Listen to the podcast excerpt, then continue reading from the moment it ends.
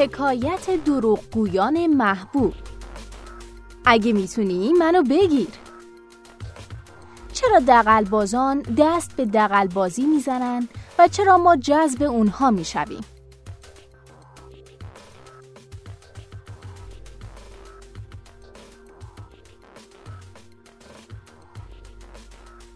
همه ما وقتی پای فیلمایی مثل اگه می‌تونی منو بگیر مینشینیم هر بار که شخصیت اصلی با دقلبازی و فریبکاری از محلکه فرار می‌کنه لبخندی از سر تحسین می‌زنیم اما مگه فریبکاری بد نیست؟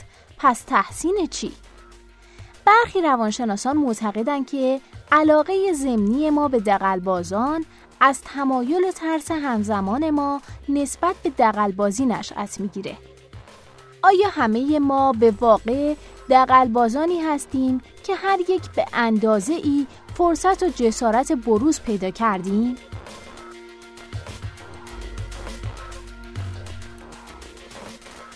نوشته بروس واتسون ترجمه علی امیری منبع نوسیلوس گوینده اکرم عبدی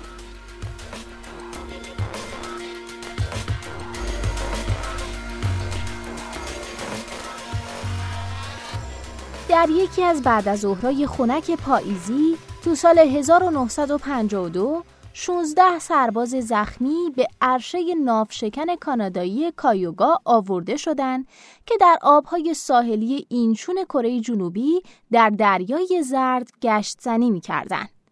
این مردان که از مجروحین جنگ کره بودند وضع بدی داشتند. چند نفر از اونا بدون جراحی زنده نمی موندن. خوشبختانه دکتر کشتی به خدمه گفته بود که جراح تراماست. این مرد میان سال فربه لباس جراحی به تن کرد و به پرستارها دستور داد بیمارا رو آماده کنن. بعدش به کابین خودش رفت، کتاب درس جراحی رو باز کرد و دوره جراحی سریع رو گذروند. 20 دقیقه بعد فردیناند دیمارا دانش آموز ترک تحصیلی دبیرستان که با اسامی جفرسون برتسورن، مارتین گاتگارت، دکتر رابرت لینتون فرنچ، آنتونی اینگولیا، بن دابلیو جونز و در این بعد از ظهر خاص دکتر جوزف سایر نیز شناخته می‌شد با گامهایی بلند و مصمم وارد اتاق جراحی شد. تیغ جراحی جراح تقلبی بعد از نفسی عمیق شروع به بریدن گوشت لخم کرد. اون اصل اساسی رو از یادش نبرد. به خودش گفت هرچه کمتر ببری بعدش مجبور به دوخت و دوز کمتری هستی. بعد از پیدا کردن دنده شکسته دیمارا اون رو برداشت و گلوله ای رو از نزدیکی قلب سرباز بیرون کشید. اون نگران خونریزی سرباز بود بنابراین مقداری ژل فوم که ماده لخته کننده است درون زخم ریخت و زخم تقریبا بلافاصله لخته شد. دیمارا دنده رو سر جای خودش گذاشت. مرد رو دوخت و مقدار زیادی پنسیلین تزریق کرد.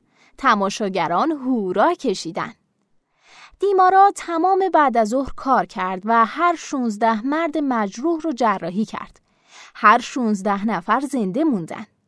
خبر شاهکار دیمارا خیلی زود به مطبوعات درس کرد.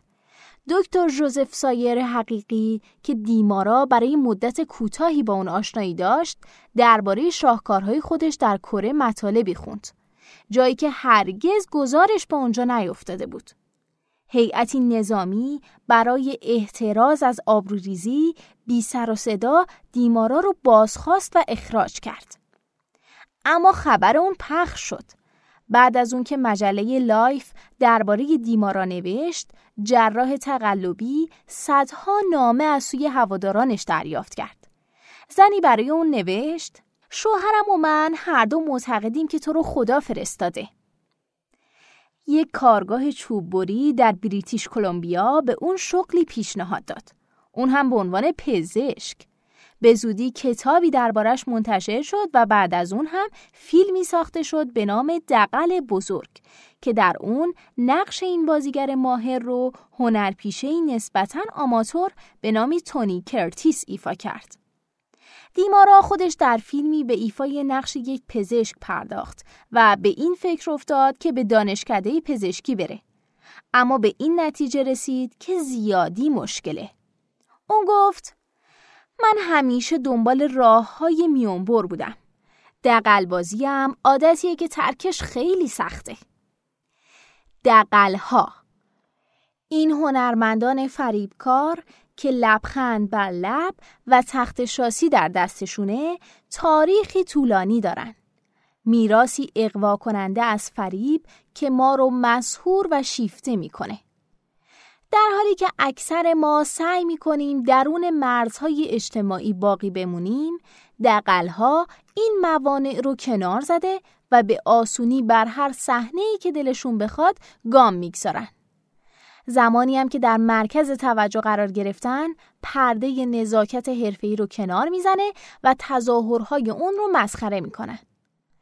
روانشناسان میگن جذابیت دقلها برای ما به این خاطره که در ژرفنای وجود مشکوکیم که همگی هر یک به درجه ای در حال تظاهر کردنیم.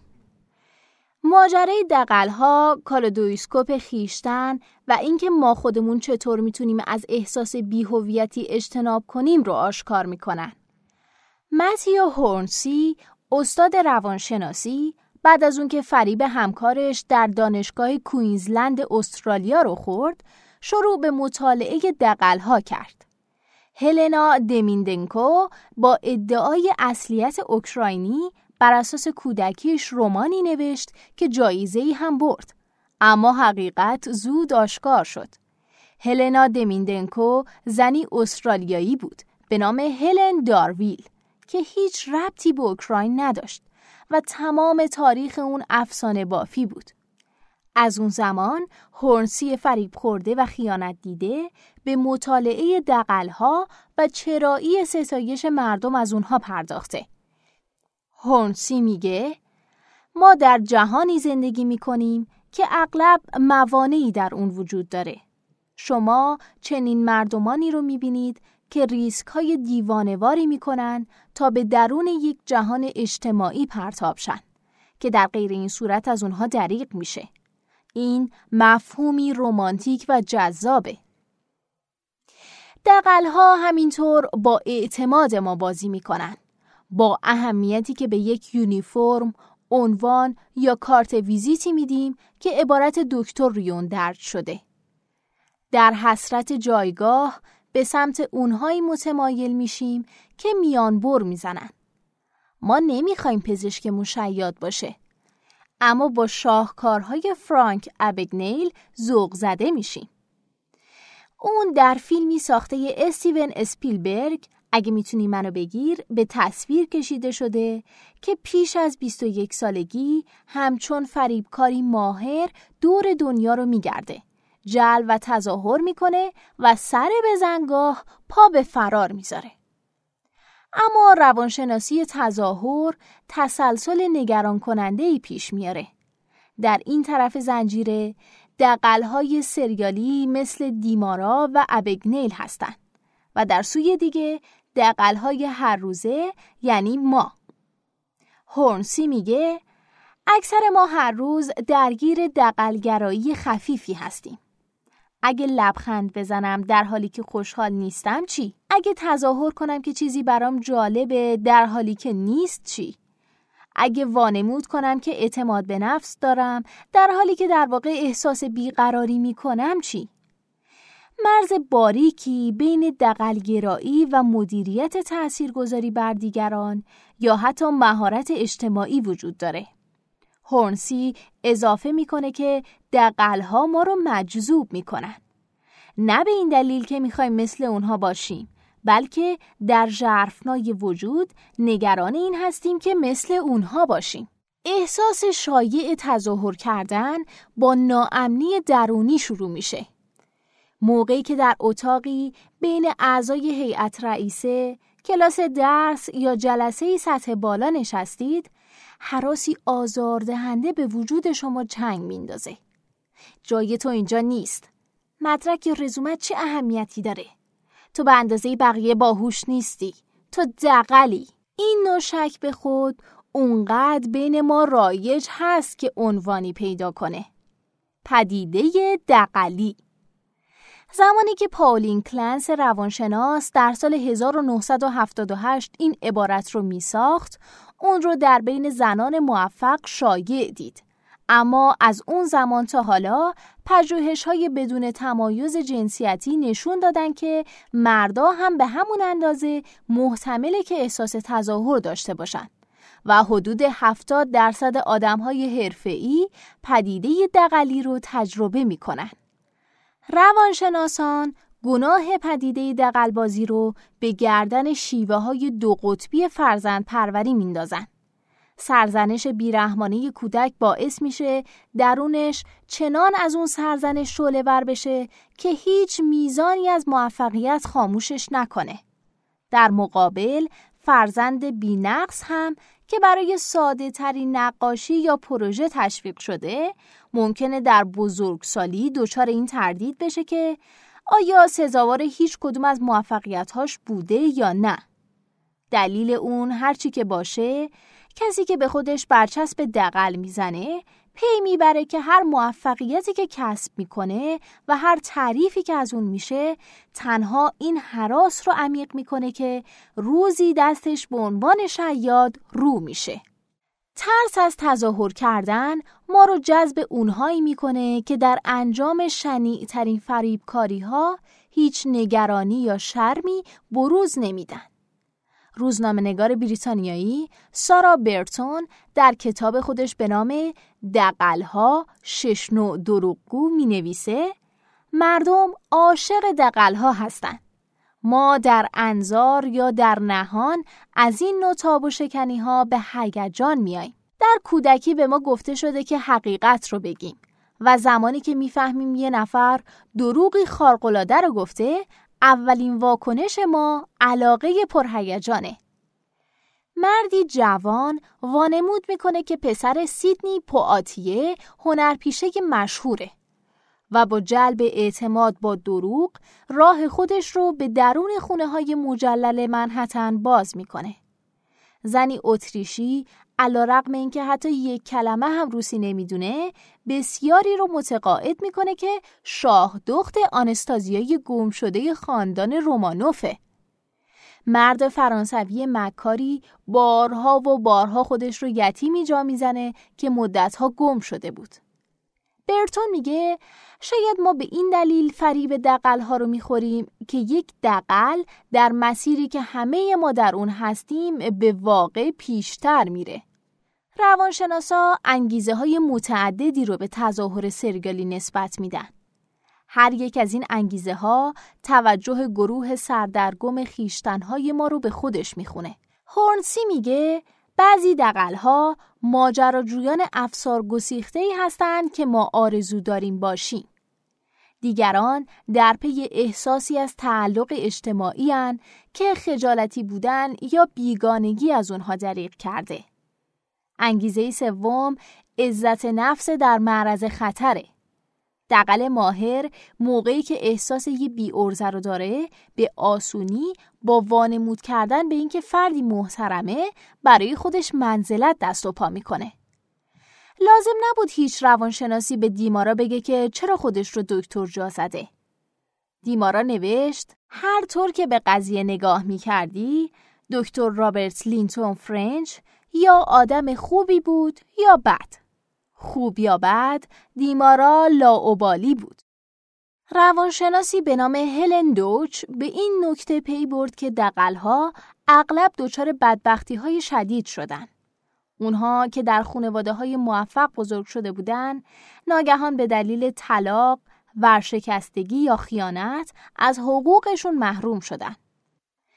دقل با این احساس خیانت دیدگی فرصتی برای بالا رفتن از نردبان موفقیت نداره. در عوض موقعیت سابق رو با قاپیدن اون اعاده می‌کنه. اینطور فرانک ابگنیل از دادگاهی که در اون والدین در حال طلاقش برای هزانت اون می جنگیدن قدم به بیرون گذاشت و تجسم بخشیدن به تخیلاتش رو آغاز کرد. ابگنیل قد بلند و خوشتیب که به جای سن حساس و واقعی یعنی 16 ساله 26 ساله به نظر می رسید سالها به بازی در نقش های خلبان هواپیما، معمور حراست، پزشک، وکیل و غیره پرداخت. اون در کتاب خاطراتش نوشت خود بدیل هر کس چیزی بیش از تصویر مورد علاقش از خود نیست. همه ما ممکنه در مقیاسی کوچیک دست به تظاهر بزنیم. اما تعداد کمی از ما هوش یا زیرکی اجتماعی یک دقل سریالی رو داریم. ابگنیل بدون گذراندن حتی یک کلاس کتابهای درسی حقوقی رو مطالعه کرد و در آزمون کانون وکلای لویزیانا قبول شد. دیمارا می‌تونست یه روز متنی روانشناسی بخونه و روز بعد روانشناسی تدریس کنه. دقلهای سریالی در خونسا کردن تنش با یک شوخی فرز و در درک حال و هوای افراد حاضر در اتاق استادن. دیمارا که همچنین خودش رو نگهبان زندان، استاد دانشگاه، راهب و معاون کلانتر هم جا زده بود گفت در هر سازمانی همیشه مقدار زیادی قدرت رها و بلا استفاده ریخته که میشه اون رو به دست گرفت بدون اینکه حتی یه نفر رنجیده شه. قوانین و تفاسیر خودتون رو بسازید. هیچ چیز مثل این نیست. یادتون باشه بساتتون رو در خلای قدرت پهن کنید. کار به خودمون که می‌رسه دقل درون مدت هاست که در کمینه. واژه پرسن از پرسو در زبان اتروسکی به معنای نقاب مشتق شده. این اصطلاح قبل از لاتینی شدن در قالب واژه پرسونا وصف شخصیت های نقابدار در نمایش های یونانی بوده. شکسپیر این ایده رو دنبال کرد و در انگاره مشهور بیان کرد که تمام جهان صحنه است و ما فقط بازیگرانی هستیم که نقشهایمان بنا به زمان و شرایط تغییر می کنند. ما دیالوگ های خود را بلدیم و نقش های خود را می شناسیم. پس چرا نقاب بزنیم؟ روانشناسان میگن خوراک دقل درون ما تصویری از خود در معرض حجومه. هر صبح به آینه نگاه می‌کنیم و از شخصی که درون اون به ما خیره میشه سرخورده میشیم. ما تنها سایه هستیم از اونچه فکر می‌کردیم خواهیم بود. چطور روز دیگه ای رو سر کنیم؟ هویتی جل کن تبدیل به آفتاب پرست اجتماعی شو. مارک اسنایدر استاد روانشناسی دانشگاه مینسوتا میگه این عبارت اونهایی رو توصیف می‌کنه که خیشتن درونیشون متفاوت از پرسونای عمومیشونه. اسنایدر که به مطالعه افراد و تعاملات اجتماعی اونها مشغوله میگه همه ما تا حدودی آفتاب پرست های اجتماعی هستیم. درست مثل آفتاب پرست که رنگ های محیط فیزیکی پیرامونش رو به خودش می‌گیره ما هم رنگ های اجتماعی جامعه پیرامون رو به خودمون می‌گیریم و رفتارمون رو در تناسب با شرایط قالب ریزی و سازگار می‌کنیم. اسنایدر میگه آفتاب پرست های اجتماعی خود نظارگری قدرتمندی دارن که هر موقعیت جدید چگونه جا افتادن و چگونه مقبول بودن را ارزیابی می‌کنه. خود نظارگران توانا در حرفه های متعدد مثل حقوق، هنرپیشگی و سیاست یافت میشن. اما به گفته اسنایدر هر کسی که خود نظارگر توانایی باشه با این گزاره موافقه که در برخورد با آدم های مختلف من مثل شخصی بسیار متفاوت رفتار می‌کنم. فیلسوفی به نام دانیل سیدنت هر یک از ما رو به شخصیت های داستانی تشبیه می‌کنه. اون متذکر میشه که همه ما گاه به گاه تبدیل به افسانه سرایانی میشیم که برای خودمون داستان زندگیمون رو بدون چندان توجهی به واقعیت تعریف و باز تعریف می‌کنیم. دنت با استناد به پژوهش های عصب شناسی به نام مایکل گازانیگا درباره بخش های تشکیل دهنده مغز که هر کدوم دارای ادراکی دگرگونند خواستگاه رمان نویس درون ما رو آناتومی مغز می‌دونه. دنت می نویسه این اجزای سازنده مجبورن با روش های فرصت طلبانه اما به گونه شگفتانگیز زیرکانه عمل کنند تا مقدار ناچیزی یگانگی رفتاری تولید کنند. در نتیجه همه ما رمان نویسان زبردستی هستیم که خودمون رو درگیر همه جور رفتاری پیدا می کنیم و همیشه بهترین صورتهایی رو که می‌تونیم روی اون می‌ذاریم. سعی می‌کنیم تمام مواد خام خودمون رو در یک داستان واحد خوب یک پارچه کنیم.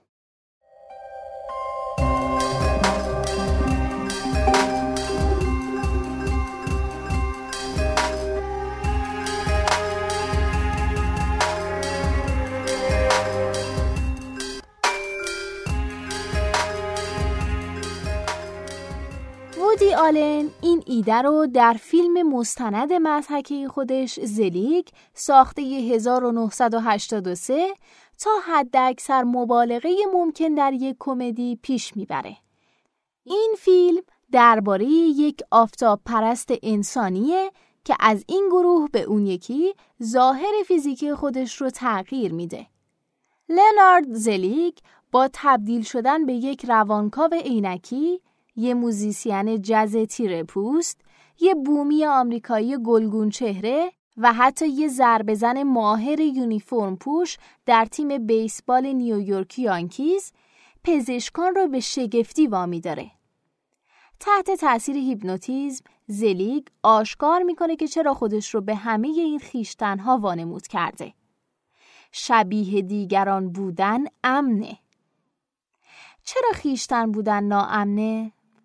شاید به این دلیل که خیشتن خود یک داستانه. این نتیجه ای بود که توماس متزینگر گرفت.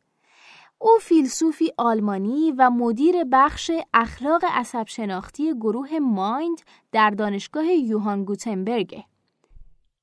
متزینگر در کتاب هیچ کس بودن تئوری مدل خیشتن از ذهنیت می نویسه خیشتنی در جهان وجود نداره. هیچ کس هرگز خیشتن نبوده یا خیشتنی نداشته. به بیان متزینگر در اذهان ما تنها تصویری دروغین از خیشتن خونه کرده. خیشتنی محسوس که جهان رو از طریق پنجره نگاه می‌کنه اما خود پنجره رو نمی‌بینه.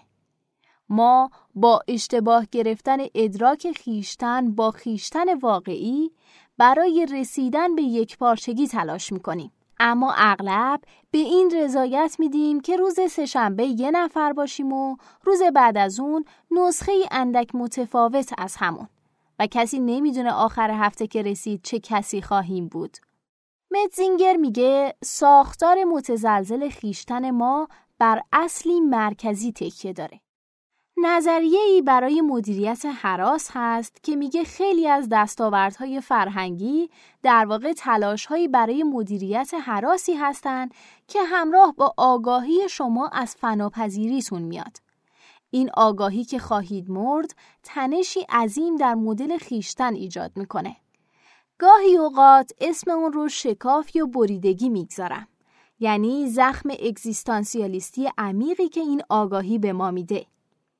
تمام ساختار عمیق احساسیم به من میگه که اتفاقیه که هرگز نباید بیفته و مدل خیشتنم به من میگه که خواهد افتاد. به بیان دیگه خیشتن رو اشارات ما از فناپذیری معنا می‌کنه. اینه که ما را از هیچ بودن متمایز می‌کنه.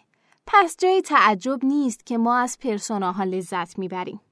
حالا رسانه بینقص برای این کار داریم.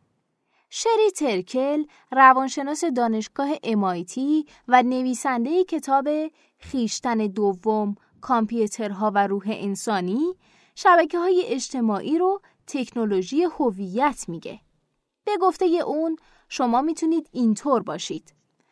این دوستان رو داشته باشید. می‌تونید این روابط رو داشته باشید. می‌تونید این عشق و درک شدن، این دنبال روها و این مردمی که می‌خوان با شما باشند همه رو داشته باشید. مردم چنین ارتباطی رو می‌خوان و اغلب برای رسیدن به اون تبدیل به آفتاب پرست های آنلاین میشن. در همین حال برای حرفه‌ای ها نور صحنه از همیشه درخشان تره. زیر اون کاریکاتور مشهور نیویورکر از سگ پشت یک کامپیوتر نوشته توی اینترنت هیچ کس نمی‌دونه تو یه سگی. دقل های دیجیتال با انتخاب نام کاربری تقلبی کوبیدن پی روی جلد کتابی که با هزینه شخصی منتشر شده یا فقط با نوشتن وبلاگی با تخصص دروغین بر پهنه وب با گامهای بلند و دزدکی راه میرن. شما که واقعا به اون عکسای زیبای فیسبوک اعتماد نمی کنید. می کنید؟ هر یک از ما تصویری کوبیستی است بدون هیچ خودنگاره واحدی. پس جای تعجب زیادی نیست که به سمت اونهایی کشیده میشیم که اینطور با اعتماد به نفس و مطمئن از هویت خودشون هستن. این هنرمندان با دستیس چینی چنان خودنگاره هایی به نمایش می‌ذارن که مثل اثری از رامبرانت استادانه است. فردیناند دیمارا، فرانک ابگنیل، لنارد زلی و شما شما چه کسی رو می‌خواید گول بزنید؟